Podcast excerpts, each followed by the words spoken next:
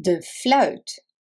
Lang geleden woonde er in Jedo een heer van goede afkomst, die altijd eerlijk was en zich aan zijn woord hield. Zijn vrouw was een zachtaardige en liefdevolle vrouw. Hij hield veel van haar, maar in het geheim was hij er zeer verdrietig over dat zijn vrouw hem geen zonen baarde. Ze gaf hem wel een dochter. Ze noemde haar Oyone, wat zoiets betekent als rijst in het oor. Ze hielden zielsveel van het kind en bewaakten hun oogappel met hun eigen leven. Het kind groeide op met een witte huid en rode wangen. Ze had prachtige langwerpige ogen en was zo slank en recht als bamboe. In de herfst, waarin Oyone twaalf jaar oud was, werd haar moeder onwel. Ze was misselijk en werd gekweld door pijnen. En nog voordat het rood van het esdoornblad was vervaagd, stierf ze en keerde terug naar de aarde. Haar man was wanhopig en wild van verdriet. Hij huilde hard en sloeg zich op de borst. Hij lag op de grond en weigerde enige vorm van troost. Hij bracht dagenlang door zonder te eten of te slapen. Het kind was heel stil. De tijd ging voorbij. De man deed noodgedwongen zijn zaken. De sneeuw van de winter viel en bedekte het graf van zijn vrouw. Het gebaande pad van zijn huis naar de woning van de doden was ook besneeuwd. Alleen de vage voetafdrukken van de sandalen van het kind waren zichtbaar. In de lente maakte hij de gordel om zijn gewaad vast en ging naar buiten om de kersenbloesem te zien. Hij was zelfs vrolijk genoeg om een gedicht te schrijven op verguld papier. Hij hing het gedicht aan een kersentak, zodat het in de wind kon wapperen. Het gedicht was ter ere van de lente en van de rijstwijn. Later plantte hij ook nog de lelie van vergetelheid en dacht daardoor niet meer aan zijn vrouw. Maar het kind herinnerde zich haar moeder wel. Voordat het jaar om was, bracht hij een nieuwe bruid mee naar huis. Een vrouw met een mooi gezicht, maar ze had een zwart hart. De man, de arme dwaas, was blij. Hij prees de vrouw aan bij zijn kind en hij geloofde dat nu alles goed was. Maar de stiefmoeder haatte het kind met een jaloerse en dodelijke haat. Ze was heel jaloers dat de man zoveel van zijn dochter Oyone hield. Elke dag wilde ze wraak nemen. De zachte manieren en het geduld van het kind maakten het alleen nog maar erger. Maar door de aanwezigheid van de vader durfde de stiefmoeder Oyone geen kwaad te doen. Daarom wachtte ze haar tijd af. Het arme kind bracht haar dagen en nachten door in kwelling en vreselijke angst. Maar ze zei geen woord over deze dingen tegen haar vader. Dat is de manier van kinderen. Na enige tijd werd de man door zijn bedrijf weggeroepen naar een verre stad. De naam van de stad was Kyoto. Van Jedo naar Kyoto te voet of te paard reizen duurde vele dagen. Men had hem daar dus nodig, dus hij moest gaan. Hij zou drie maanden of meer wegblijven. Daarom maakte hij zich gereed. Hij rustte van tevoren samen met zijn dienaren die mee zouden gaan. Toen alle noodzakelijke dingen waren geregeld, brak de laatste nacht voor vertrek aan. Hij zou de volgende morgen bij de dageraad gaan. Hij riep Oyone bij zich en zei: Kom hier, mijn lieve dochtertje. Dus Oyone knielde voor hem. Welk geschenk zal ik voor je uit Kyoto mee naar huis nemen? vroeg hij. Maar het meisje liet haar hoofd hangen en antwoordde niet.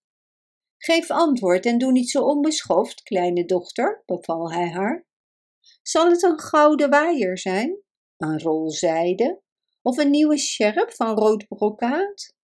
Of heb je liever een groot speelslagveld met afbeeldingen en licht erop? Toen barstte ze in bitter huilen uit en hij nam haar op zijn knieën om haar te kalmeren. Maar ze verborg haar gezicht met haar mouwen en huilde alsof haar hart zou breken. Het enige wat ze zei was: O vader, vader, vader, ga niet weg, ga niet weg.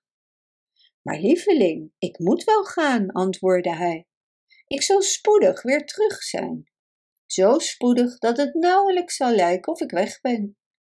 Voor je het weet, sta ik hier weer voor je met mooie geschenken in mijn hand. Vader, neem me mee, zei ze. Helaas, dat kan echt niet. Het is echt geen wijs idee om een klein meisje mee te nemen. Wil jij de hele tocht op je voeten lopen, mijn kleine pelgrim? Of wil je een pakpaard bestijgen? En hoe zou het je vergaan in de herbergen van Kyoto? Nee, mijn lieveling, jij blijft hier. Ik ben maar voor korte tijd weg. Je vriendelijke moeder zal bij je zijn. Het meisje huiverde in zijn armen. Vader, als je gaat, zul je me nooit meer zien, zei ze. Toen voelde de vader plotseling een ijskoude rilling over zijn hart gaan, zo erg dat het hem stil deed staan. Maar hij wilde er geen acht op slaan. Wat nu? Moest hij zich als volwassen sterke man laten meeslepen door de fantasieën van een kind? Hij duwde Oyone van hem af en glipte zo stil als een schaduw weg. Maar s'morgens kwam ze voor zonsopgang naar hem toe, met in haar hand een glad gepolijst fluitje, gemaakt van bamboe. Ik heb het zelf gemaakt, zei ze, van een bamboestengel in het bosje dat achter onze tuin ligt. Ik heb het voor jou gemaakt. Je kunt mij niet meenemen, maar deze kleine fluit kun je wel meenemen, vader. Speel er ze nu en dan eens op als je wilt en denk dan aan mij. Toen wikkelde ze het in een zakdoek van witte zijde bekleed met rode stof. Ze wond er een scharlaken koord omheen en gaf het aan haar vader, die het in zijn mouw stopte. Hierna vertrok hij en vervolgde zijn weg naar Kyoto. Terwijl hij ging, keek hij driemaal achterom. Hij zag zijn kind, dat zo goed voor hem zorgde, bij de poort staan. Toen keerde hij zich weer om en keek niet meer achterom. De stad Kyoto was geweldig en mooi, zo vond de vader van Oyone. Overdag deed hij er goede zaken en s'avonds maakte hij plezier. S'nachts genoot hij van een goede nachtrust. En zo verstreek de tijd vrolijk verder. Hij besteedde nog maar heel af en toe aandacht aan Jedo, zijn huis en zijn kind. Twee maanden gingen voorbij. Toen ging ook de derde maand voorbij, maar hij maakte nog geen plannen om terug te keren. Op een avond maakte hij zich gereed om uit te gaan naar een groot avondmaal van zijn vrienden. Terwijl hij zocht naar een zijden gewaad wat hij van plan was op het feest te dragen, vond hij de kleine fluit. Deze had al die tijd verborgen gelegen in de mouw van zijn reisjurk. Hij trok de fluit uit de rood-witte zakdoek. Terwijl hij dit deed, voelde hij zich vreemd koud. De ijzige kou kroop zelfs om zijn hele hart.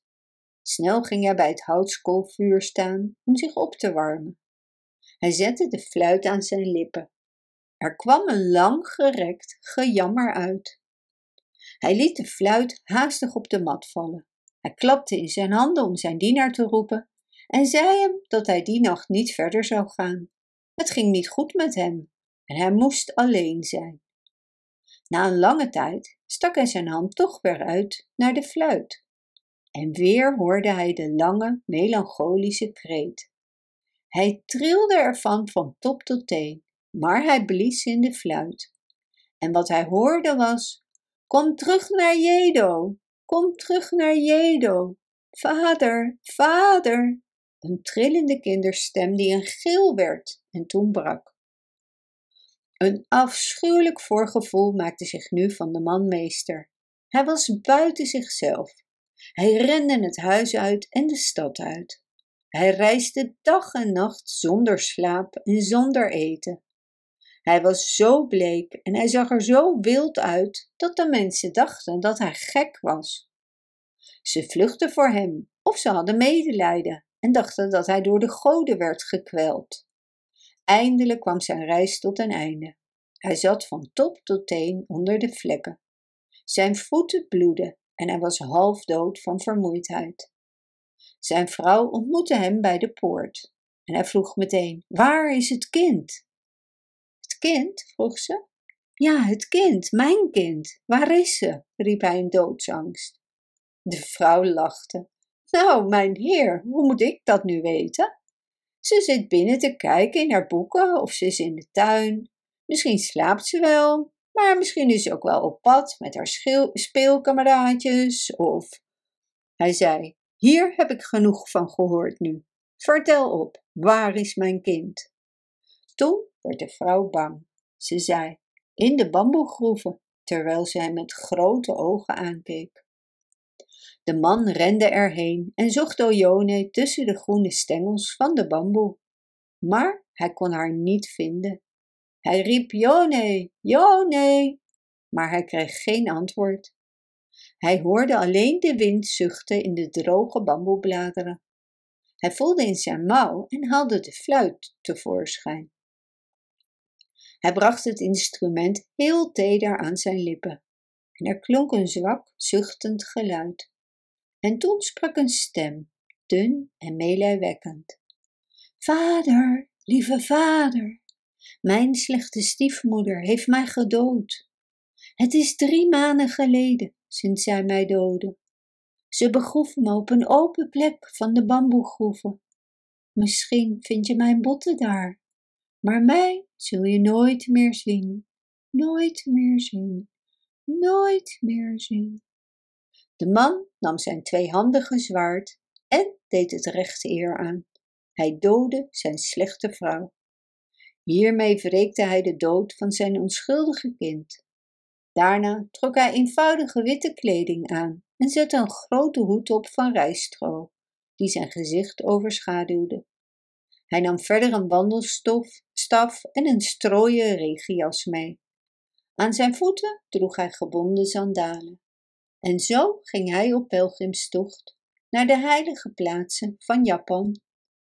En hij droeg de kleine fluit met zich mee in een plooi van zijn kleed op zijn borst.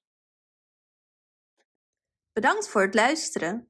Wist je dat je dit verhaal ook op onze website ririro.com/nl kunt lezen, downloaden en printen?